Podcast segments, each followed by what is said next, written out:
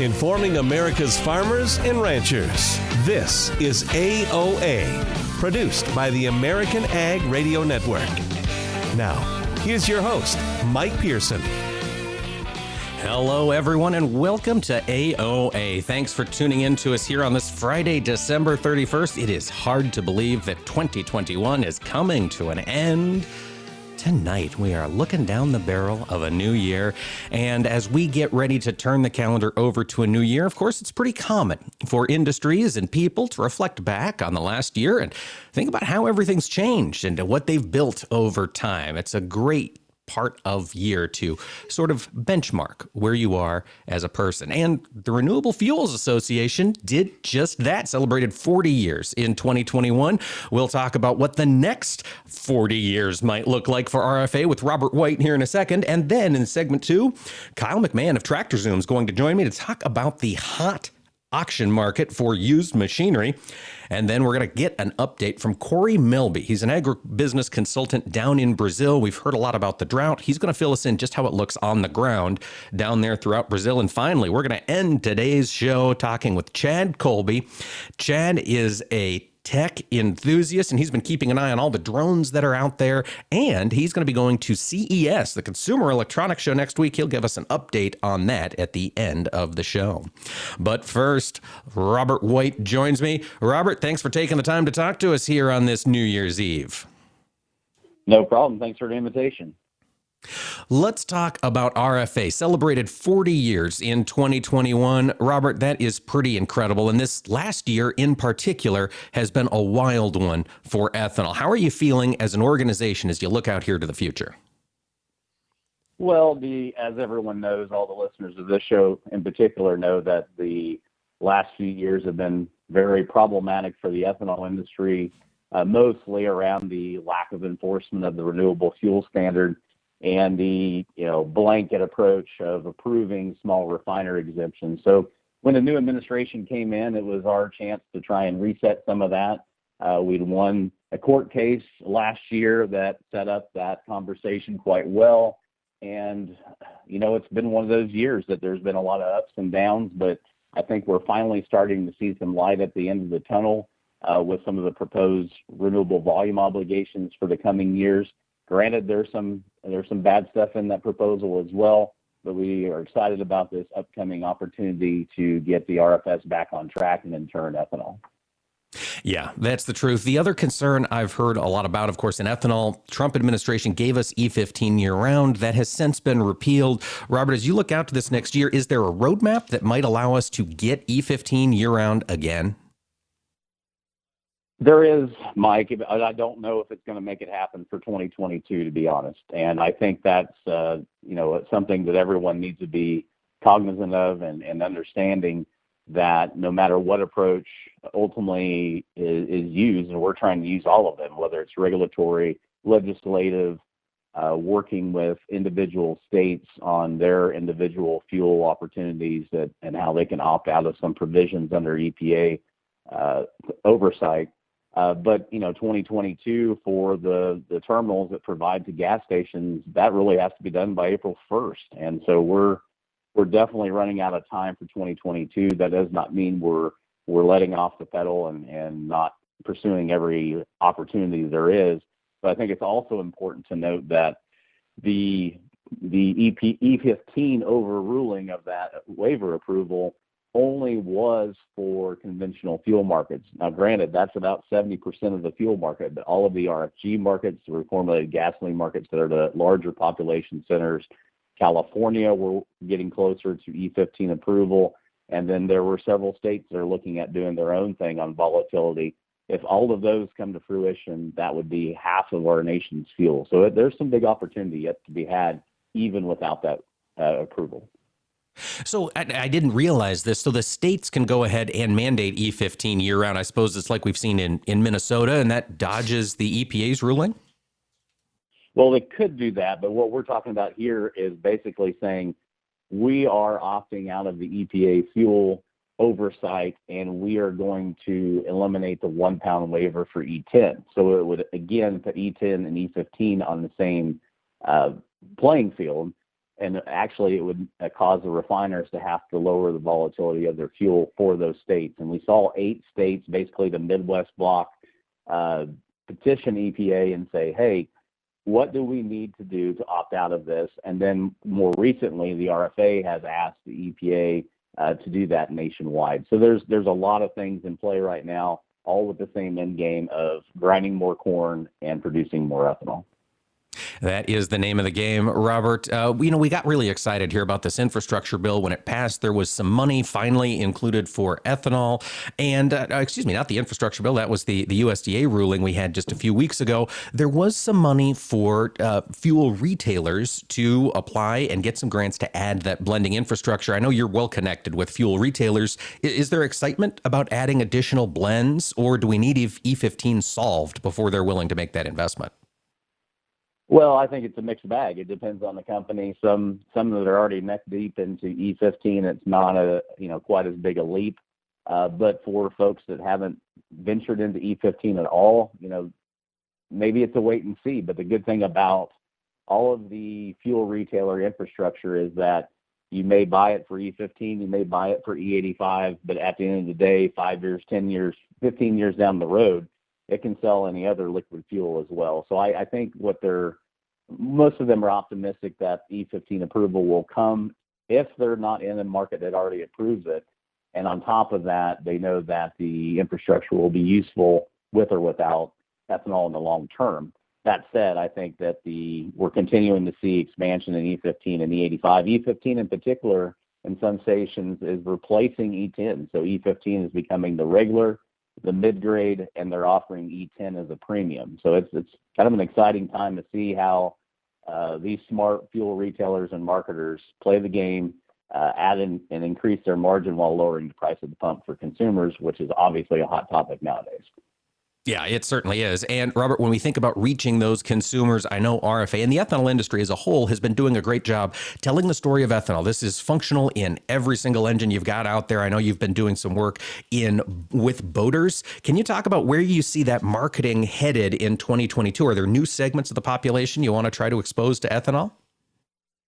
Yeah, and we're really usually focused on the squeaky wheels, right? So the marine industry, motorcycles, small engines, those types of things they really don't consume a lot of fuel in the grand scheme of things, about 3% of the total fuel consumption. But what's important is everyone that owns one of those products owns the cars and trucks and SUVs that do use the other 97%.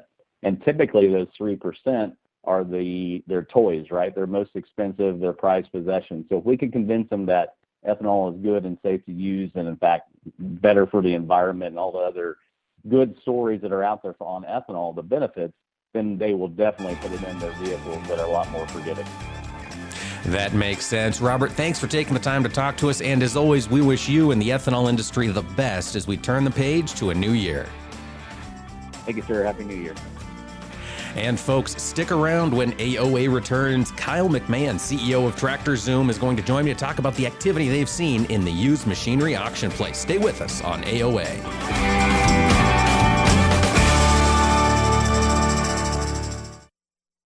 Hi, this is Mike Pearson. You're listening to AOA, Agriculture of America. Don't go away, more AOA coming right up.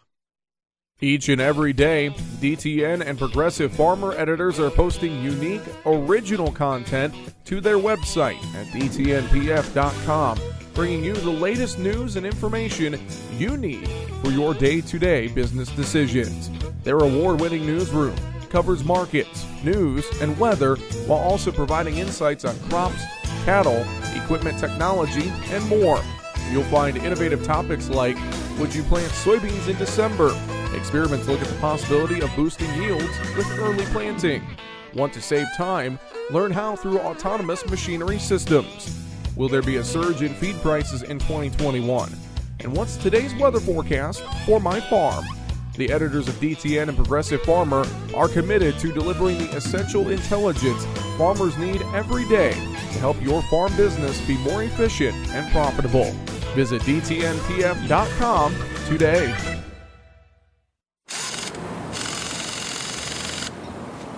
Oh, nice engine. Supercharged? Yep. High porosity and aggregates? Yep. Porous medium for gas exchange? Uh huh. Microbial catalytic potential and repository for carbon and nitrogen? Check, check, and check. Oh man, that is good under the hood. And to think I used to be impressed with Hemis. So, when was the last time you looked under the hood at your farm's production engine? At your soil? Is it as healthy and productive as it can be?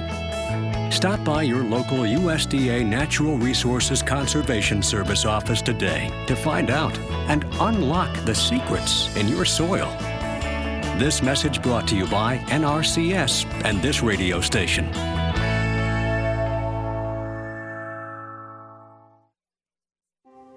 Vision loss is not something that you feel until it happens. Most people lose their vision from diseases like macular degeneration and glaucoma, not at birth. With macular degeneration, you lose your central vision. You have a blind spot right in the center of your face, so I can't actually see your face. So even that little circle in which I could see became a big blur. I was 65 when I first was diagnosed with glaucoma. There were no symptoms.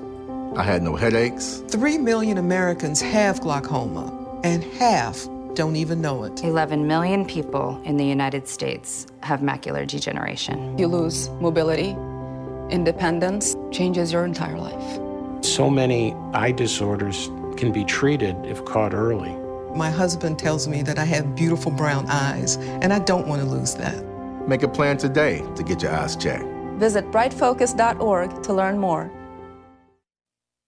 You're listening to AOA, Agriculture of America.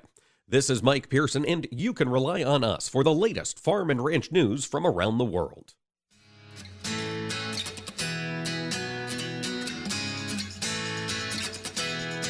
Keeping farmers and ranchers informed.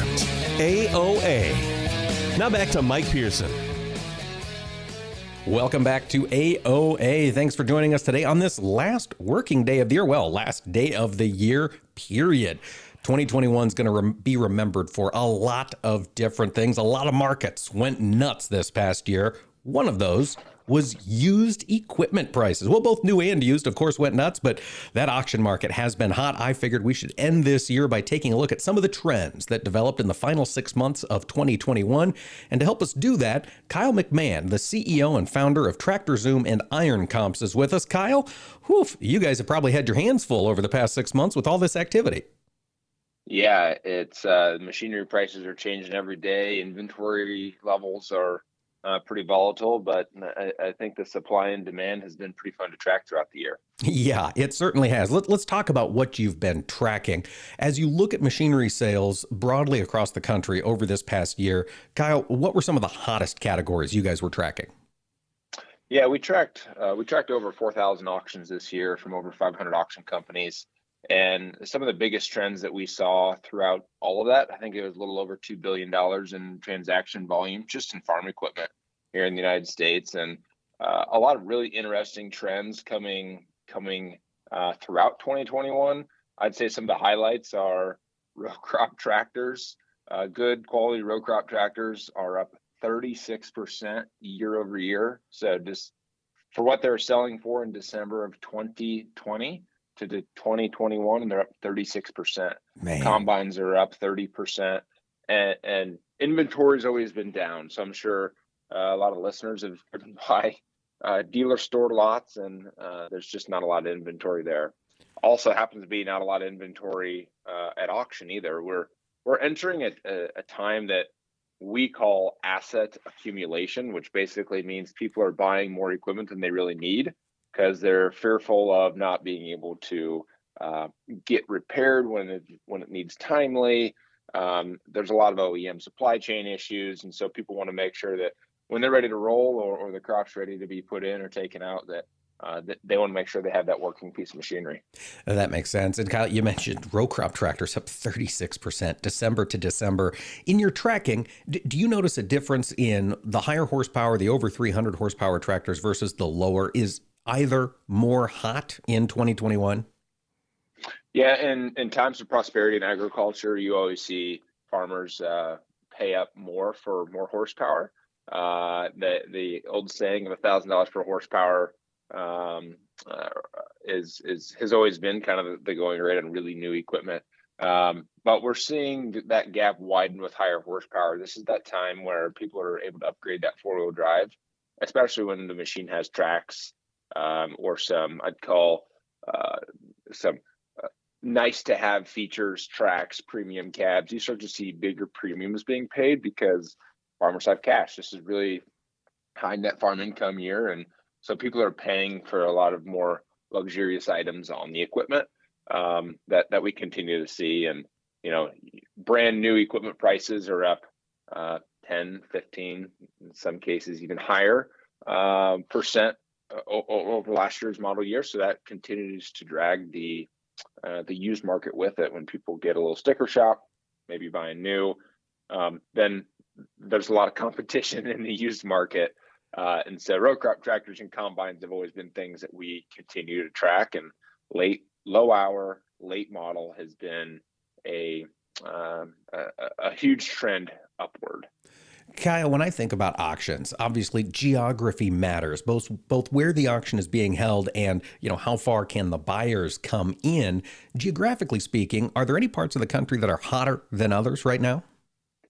You know, if you'd asked me that question three years ago, we could have uh, really honed in on where was hotter than than another. But because we have such low inventory, we're seeing um, the uh, those prices being very strong across the entire country. Naturally, when you get into uh, row crop country, uh, where where people usually store, I, I should call that the Midwest, you see a little bit stronger prices. Um, for that same three-hour hour machine, um, let's say in the Midwest in Iowa versus maybe Florida, and that's just for geography purposes. But since COVID, a lot of the auctions have actually gone to online bidding and that has forced buyers to recognize the ability to buy sight unseen across the country and ship it in for a couple thousand bucks. Interesting. Now, as you look out to this next year, seeing the same kind of trends in place, obviously, we're, we've still got decent cash reserves on the farm. We've got, uh, you know, some opportunity, and those OEM issues are still there on the horizon. How do you expect this market to react once we get to the start of the new year and folks maybe don't need to spend money to uh, lessen their tax burden? Yeah, that's a, that's a really good point because when we looked at November to November 2020 to 2021 uh, row crop tractors, the same data set we used for that uh, 36% price increase that we've seen. In November to November, prices were only up 27%.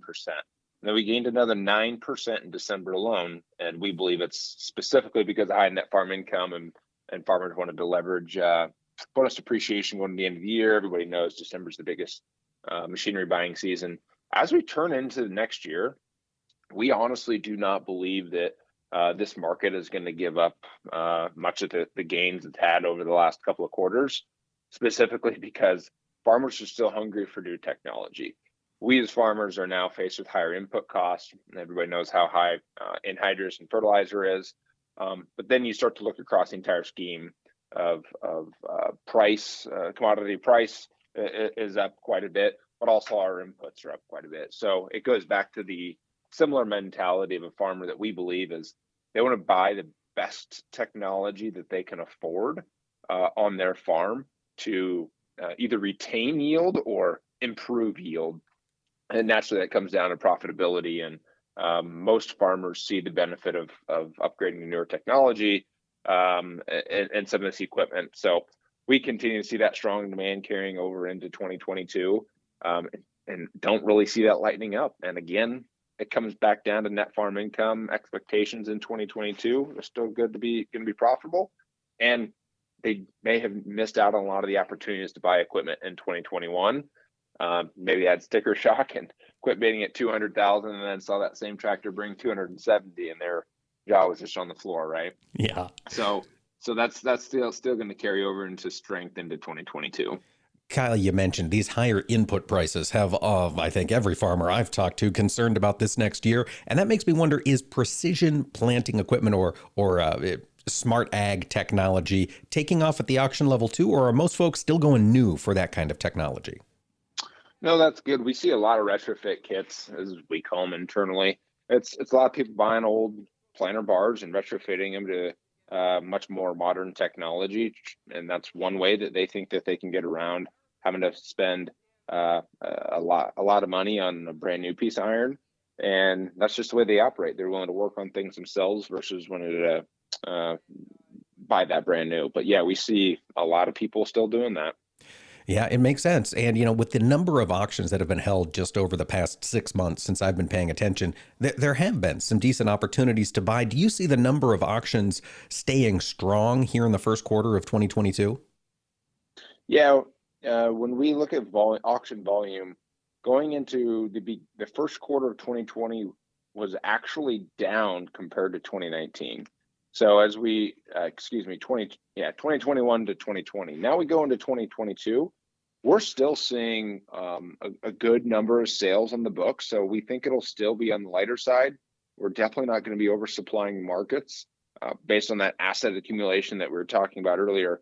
People are buying that second combine when they don't quite need it, but they don't want to break down and then they can't get parts uh, or, or whatever it might be to slow them down. And naturally reduce yield and uh, keep them out of the field. So we're still seeing a lot of a good number of retirement sales, right? Far, there's a lot of farmers out there saying, you know what, I had a record year in 2021. Machinery prices are an all-time high. When I retire, I'm going to keep my land and cash rent it to somebody in the neighborhood.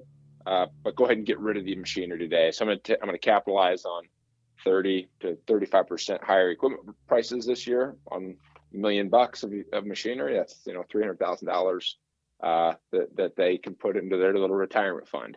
Yeah, and that's real money, three hundred grand. Kyle, for folks that are curious about maybe buying a tractor here in the next quarter, Tractor Zoom is a way to just kind of help them zero right in on that particular model, isn't it? Yeah, yeah. If if anybody's looking for equipment at auction. Uh, or at, at the, the dealer stores, you can simply go to tractorzoom.com. So uh, it always helps keep the, giving our uh, a farmer an edge in the market, especially in low supply times like today. You don't want to miss out on uh, that new piece of machinery coming up for sale that fits your needs. That's right. When it's there, buy when you can, not when you have to. Kyle McMahon of Tractor Zoom, thanks so much for taking the time to talk to us today. Yeah, thanks for having me on, Mike. And folks, stick around when AOA returns. We'll be talking to Kory Melby from Brazil.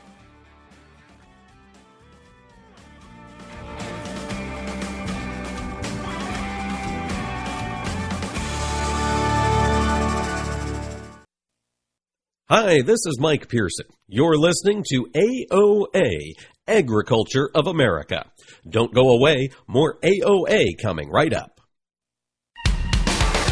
Join us every Tuesday for Around the Table, brought to you by CHS, as we discuss how cooperatives support farmers and ranchers and build strong communities. Each week, we'll chat with voices from across the cooperative system. From global market access to local expertise, we'll explore how co op ownership means you own a world of opportunities. Tune in on Tuesdays or visit cooperativeownership.com to learn more. Young farmers don't listen to the radio, right? Wrong. In a recent survey, 74% of young producers said they get their most important agricultural information from their trusted farm radio station. Surprised? Don't be. If you think about it, it makes perfect sense. Radio is the perfect companion because it goes with you everywhere. Whether you're in the shop, on the combine, or in the truck, farm radio is right there with you. This message brought to you by the National Association of Farm Broadcasting. You are listening to AOA. I'm Kirsten Rahl. Export sales were lousy for wheat this week, with little threatening the world wheat supply right now. There is not much encouraging buyers. The weather forecast shows plenty of precipitation in the eastern part of the winter wheat belt and some sneaking into areas of Kansas. Most of the hard red winter wheat is still expected to be dry, however. Snow mix and rain are forecast across much of the country today and tonight. Midwest, Mid South, and Ohio River Valley regions have severe weather watches. Brazil has widespread rain in their four to seven day forecast, including dry southern Brazil. The amount of rain that actually falls in southern Brazil will influence markets next week. On the Board of Trade this morning, March corn trading a penny and a half cent higher at 597 and a half cent. The May contract up a penny and three quarters at 598 and a half cent. For soybeans, the January contract trading eight cents higher at 1335 and three quarters. The March contract up nine and a fraction at 1347 and three quarters. Ford wheat Chicago wheat March down six at 773 and three quarters. Kansas City wheat March down three and a half cent at 809 and a half cent.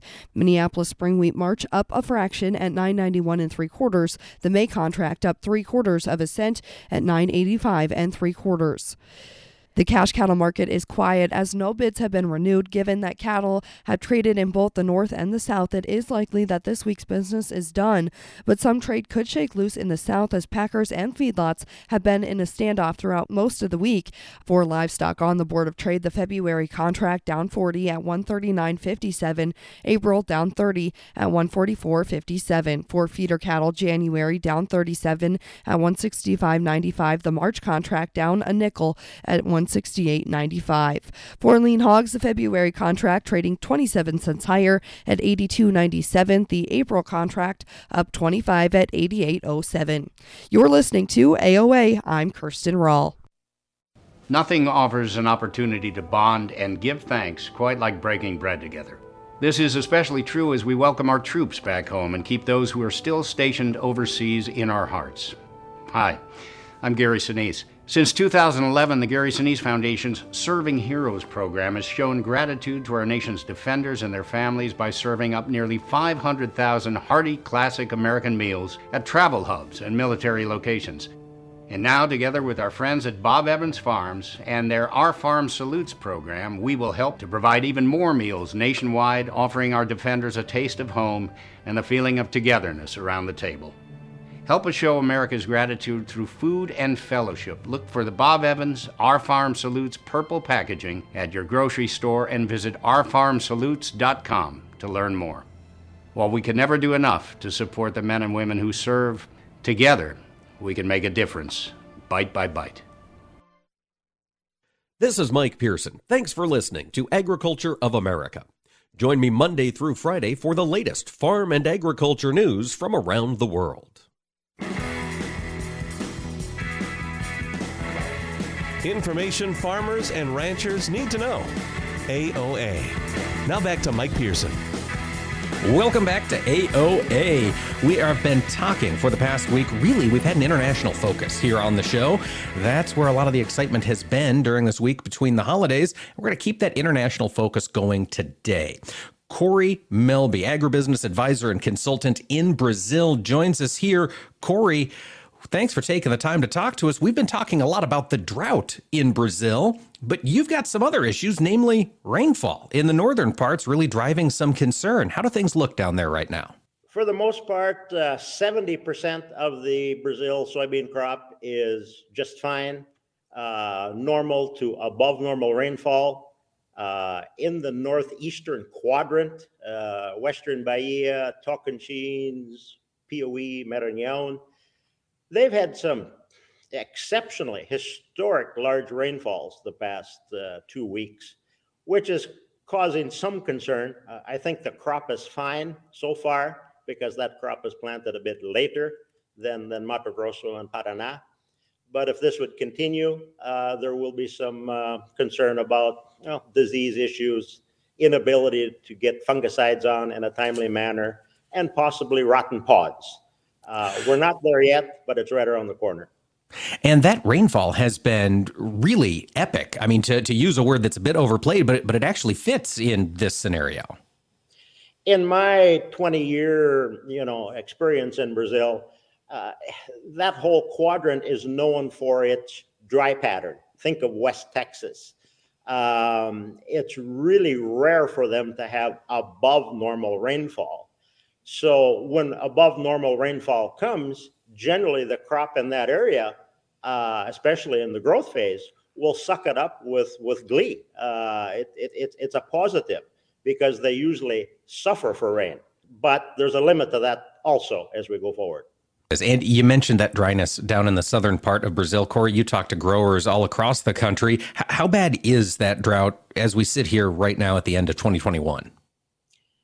The uh, western half of Paraná state is probably in the worst condition. Um, you know, harvest has started uh, by Foz do Iguaçu, where the big waterfalls is. And, um, you know, I'm hearing reports of six, seven, eight bushel per acre soybeans of these first beans. Well, that's mm. obviously terrible. Um, you know, the, the west half of Paraná is is is hurting. Uh, they, they've got 50, 60, 70% losses. Um, that stretches into Paraguay, also in dire need of rain. Uh, a, a, good portion of Rio Grande do Sul, but they plant later, so they still have some time. And this stretches down into Uruguay and, and northern Argentina also. So uh, for Brazil itself, it's a it's a nominal problem, but if you add up everything I've just said, these different regions, uh, that's what the market has been responding to the past two three weeks here. It, it's the cumulative total loss. Mm-hmm. Right. It's a lot of little losses spread across the country. Kory, you mentioned that uh, those Paraná yields being sub 10 bushels per acre. Uh, in a regular weather year, what would you expect those fields to be producing for soybeans? It's a fantastic area, old area. Uh, you know, it's been farmed for 50, 60 years. Uh, there, there, any yield below 60 bushel per acre, they, they, they talk about losses, how bad the crop is. They expect 70 and 80 bushel beans. Uh, that's what the area is known for. That's what they fertilize and, and expect. And for them to come in at uh, 10, 12 bushel here, uh, obviously it's crop insurance uh, related stuff here. Mm-hmm. Certainly, certainly. And, you know, when we think about Brazilian agriculture, that corn soybean rotation, you had some comments out a few days ago that reminded me of something that I, I, is always hard for me to get my head around, which is the cost to raise soybeans in Brazil are higher than the cost to raise corn. What is it that makes beans more uh, cost intensive down there? Yeah, it's the poorer soils that uh, and highly acidic soils uh, obviously, a lot of lime, a lot of uh, a lot of calcium is needed to balance that, and they end up putting on uh, 400 to 500 pounds per acre per year of uh, zero 2020, very phosphate and potash intensive. So you know, in essence, Brazil fertilizes their soybeans like a U.S. farmer fertilizes his corn, including N, of course. So um, they they really pour the coals to the soybean crop, and then all the second crop corn really needs is a splash of urea. Uh, the corn lives off the residual of the soy, uh, so the, the, the corn crop can actually be quite profitable, especially at the elevated prices uh, that we're seeing in Brazil. Well, and so let's talk about those elevated prices. When when we think about the price levels here, we're we're kicking around six dollars in uh, in uh, old crop corn. At, what did those cash prices look like down in Brazil with the currency exchange difference? Spot corn, uh, internal Brazil at the moment is about seven dollars and fifty cents, uh, which of course makes Argentine imports very attractive. Um, basically wheat, uh, wheat and, and, and corn are the same price in, in, in, in Brazil. So it, it, tends to lead towards corn uh, planting. Um, two factors created that. One was the FX, the currency exchange blowout uh, back in um, March of, of 2020 at the onset of COVID uh, the currency went from four to one to six to one in in a few weeks, hmm. and that just you know blew out any any historical norms for the corn market. Uh, it should have corrected by now, but because of the second crop drought last year, early in in 2021, uh, uh, and now with a first crop failure in Rio Grande do Sul, all of these three factors come together and create a tremendous demand for domestic corn, uh, combined with corn ethanol, of course, in, in, in, in Brazil. Uh, you've got new demand, a record production of, of animal units in, in Brazil at the moment, um, and lack of production. It's the perfect storm for high corn prices. It is. And, you know, I think about the last couple years, of corn ethanol is fairly new to Brazil. Does this massive price spike internally in the country kind of put a hold on any future ethanol expansion, at least in the short term? No. Uh, returns uh, on these ethanol mills, even with expensive corn, um, internal rate of returns are, are in the 50 to 60 percent yet, even with these elevated corn prices out in Mato Grosso. Again, um, at least that's where we're at today. That could change in six months. But because of the blowout in the FX currency exchange, um, that also means that domestic gasoline has increased in price also, along with following the crude oil price uh, globally. So basically, the ethanol price and DDG price, because of the need for feed and, and energy, because these mills produce electricity also, which has been needed, these three factors come together and are making the corn ethanol uh, business very attractive. They're, they're, profitable at these higher corn prices, which was unthinkable three years ago, of course. Uh, yeah. Uh, there are many new projects in the wings, either plants being built as we speak or projects being announced uh, regularly. There are more oh, wow. online. Mm-hmm. All right, it's going to continue to grow down there. One of the concerns we've been talking about a lot up here in North America as we look ahead to this next planting season is securing inputs.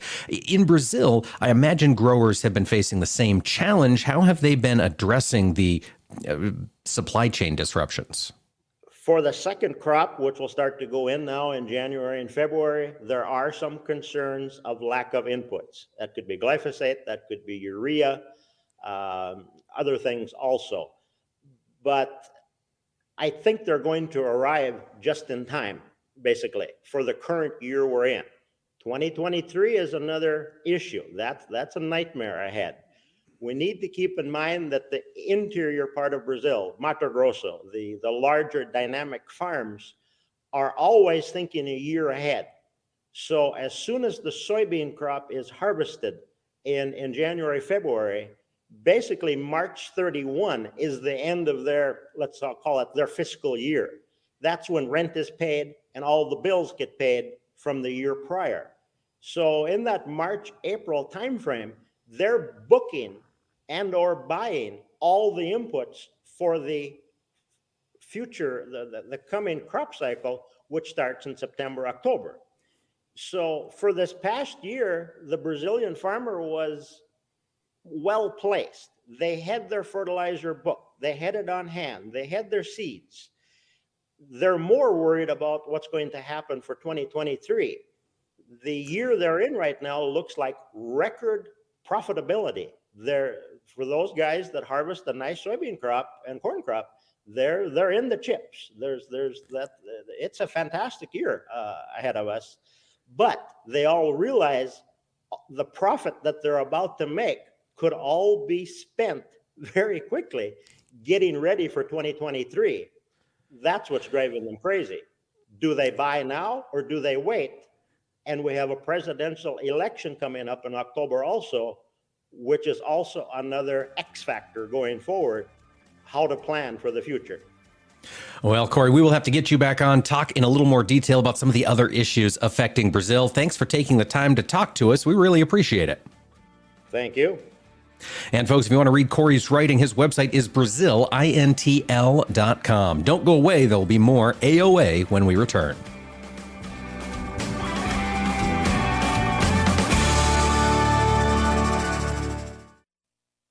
Hi, this is Mike Pearson. You're listening to AOA, Agriculture of America. Don't go away, more AOA coming right up. Take a look under your bed. Find stuff under there? What about jobs? No? Now try your basement. There's a pair of overalls that overall you're not so into anymore. A perfectly good laptop that hasn't sat in your lap in months. And even more stuff, but still no jobs? Well, you really have both. See, stuff is defined as household articles considered as a group. Sometimes this stuff is no longer needed. Wait, no longer needed? That can't be right. Because remember those jobs you were looking for? Those are really needed, and they're the stuff inside your stuff. Even inside that winter coat that moved with you to Phoenix. Our job is to unlock those jobs, and it starts when you donate your stuff to your local Goodwill. Here's how we do it. When you donate to Goodwill, we sell your stuff to provide job training for people right here in your community. So just by teaming up with Goodwill, you help create jobs. And isn't that worth parting with the leftover keytar from your 80s cover band? Goodwill. Donate stuff, create jobs. Find your nearest donation center at goodwill.org. A message from Goodwill and the Ad Council. What do Mick Jagger, Barbara Walters, and Star Jones all have in common? They've all suffered from something called heart valve disease. Heart valve disease affects 11 million Americans and, if left untreated, can lead to death. Unfortunately, less than one in four Americans have much knowledge of this disease that kills more than 25,000 people every year. The good news is that if heart valve disease is treated, patients can recover and live long, happy, and productive lives. But in order to treat heart valve disease, you need to know if you have it. If you or your loved ones are over the age of 65, have been treated with radiation to the chest, have been diagnosed with a heart murmur, or have a history of heart disease, it's time to listen to your heart. Ask your doctor today about screening for heart valve disease. A message brought to you by Heart Valve Voice US. For more information about the symptoms and treatment for valve disease, go to heartvalvevoice-us.org. Progressive Farmer knows you need content delivered on multiple platforms, so it's available when you want it. That's why we've created our weekly podcast, Field Posts, to bring you convenient and easy to listen to interviews on key topics and trends. Join me, Sarah Mock, as I interview some of agriculture's best thought. You'll have a front row seat to learn what's happening in agriculture today. You can view our library of podcasts and upcoming topics by going to dtnpf.com backslash field posts. Today, more than 6 million Americans are living with Alzheimer's, and more than 11 million family members and friends serve as their caregivers. While researchers are working tirelessly to end Alzheimer's and all other dementia, the number of people living with Alzheimer's is expected to more than double by 2050. The toll of the disease is monumental, and its devastation affects family, friends, and especially caregivers. No one should face Alzheimer's and dementia by themselves. If you or someone you know is struggling to provide care to a loved one, please share this message. You are not alone. Free help and resources are available 24 7. To talk with an expert and obtain disease related information, care and support services, call 800 272 3900 or visit the Alzheimer's Association website at alz.org. You are not alone. Hey, wouldn't it be great if life came with a remote control? You know, you could hit pause when you needed to, or hit rewind, like that time you knocked down that wasp's nest. Uh oh. Well, life doesn't always give you time to change the outcome, but prediabetes does. With early diagnosis and a few healthy changes, you can stop prediabetes before it leads to type 2 diabetes. To learn your risk, take the one minute test today at doihaveprediabetes.org. Brought to you by the Ad Council and its prediabetes awareness partners. The landscape of media has changed, and people are more skeptical than ever about where they get their news and information. While major news outlets show decreasing credibility, your local farm radio station still shows strong marks. In a recent survey, farmers rated information from their farm broadcasters as almost twice as reliable as major news outlets. Farm radio continues to be transparent, honest, and trustworthy. This message brought to you by the National Association of Farm Broadcasting. As a truck driver, I've learned how important road safety is. I know that large trucks need more time and room to stop. That's why I always hang back and follow other vehicles at a safe distance. Everyone can help keep our roads safe. Next time you're driving, try to remember to always give trucks extra space when you merge in front of them. Let's all plan to share the road safely. Learn how at www.sharetheroadsafely.gov. You're listening to AOA, Agriculture of America. This is Mike Pearson, and you can rely on us for the latest farm and ranch news from around the world.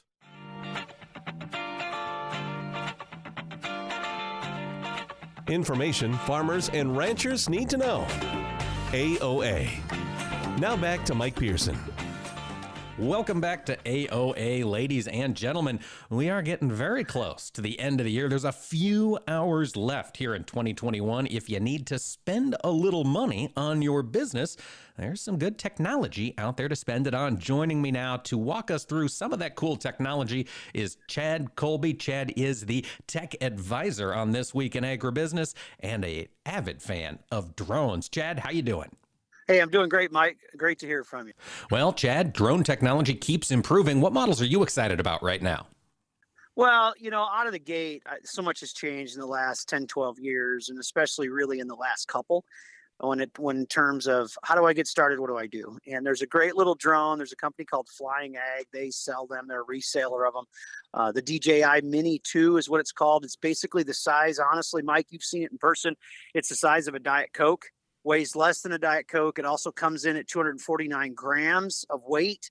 That's important because you don't have to register that with the FAA when it's that light. Interesting. Um, but it but it has you know decent range, works on your smartphone.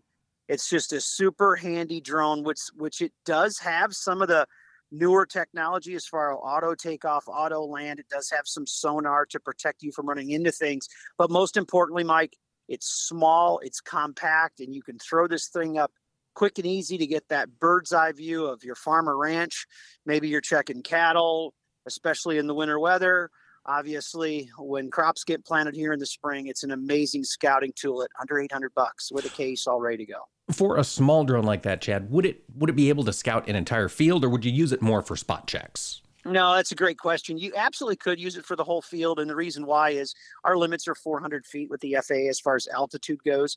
And if you take if you're at a 160 acre field, and let's just say you're at mid part of the 160 on the headlands, it's really easy to throw that thing up to 400 feet. You're looking at the data right there on your smartphone. Snap a few pictures. My goodness, you can send them right to your crop advisor, your agronomist, your dad, your grandpa, whatever it might be, your insurance company you can send it right from your phone. But most importantly, if you do see something on your phone that you're not comfortable with, maybe it's a flooded area or disease or in the cattle industry, maybe you're not sure what those two cows are doing over there. Well, simply you just fly a little closer, drop a little lower, and then you can see it real easily. So that's the baby DJI, but I understand Chad DJI also DJI also released a kind of a rock star drone here recently.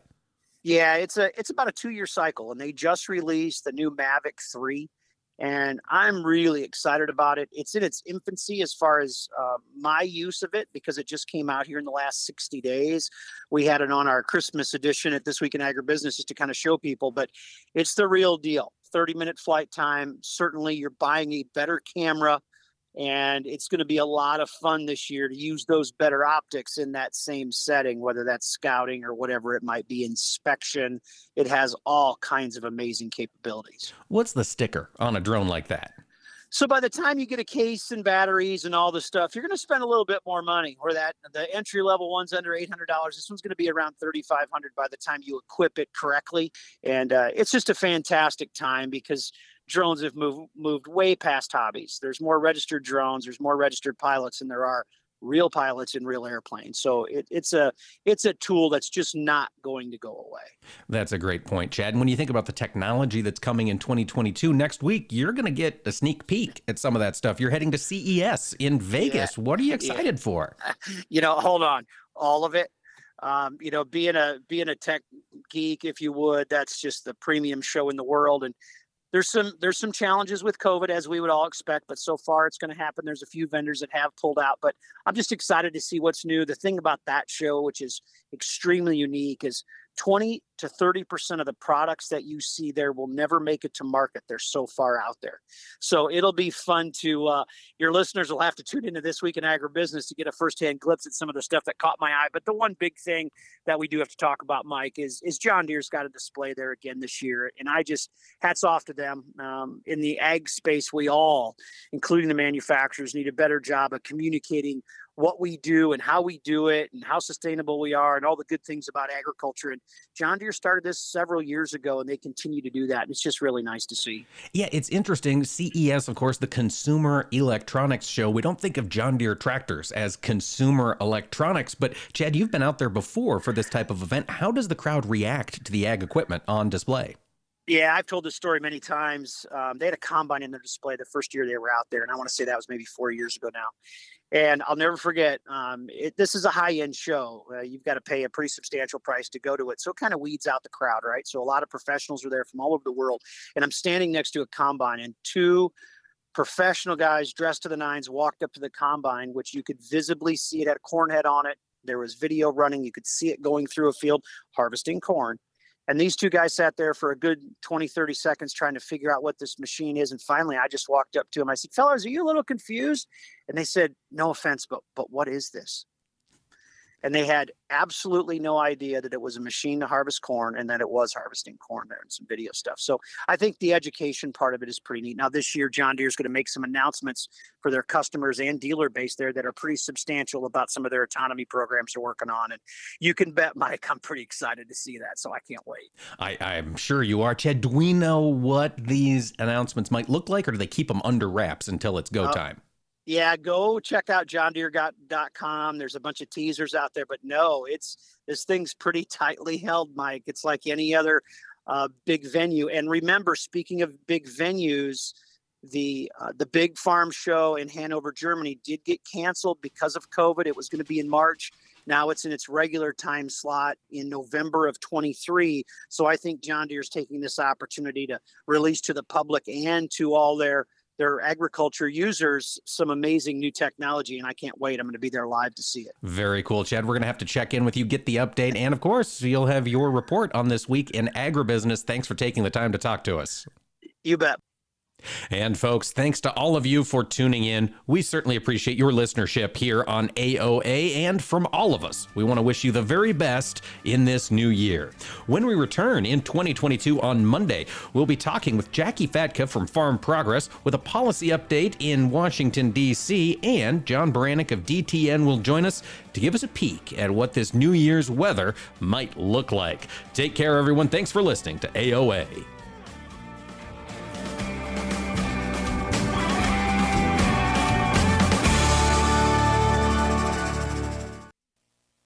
This is Mike Pearson. Thanks for listening to Agriculture of America. Join me Monday through Friday for the latest farm and agriculture news from around the world. Today, more than 6 million Americans are living with Alzheimer's, and more than 11 million family members and friends serve as their caregivers.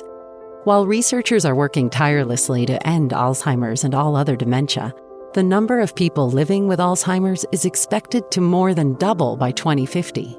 The toll of the disease is monumental, and its devastation affects family, friends, and especially caregivers.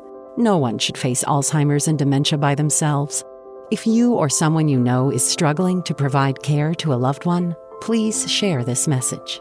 You are not alone. Free help and resources are available 24 7. To talk with an expert and obtain disease related information, care, and support services, call 800 272 3900 or visit the Alzheimer's Association website at alz.org. You are not alone.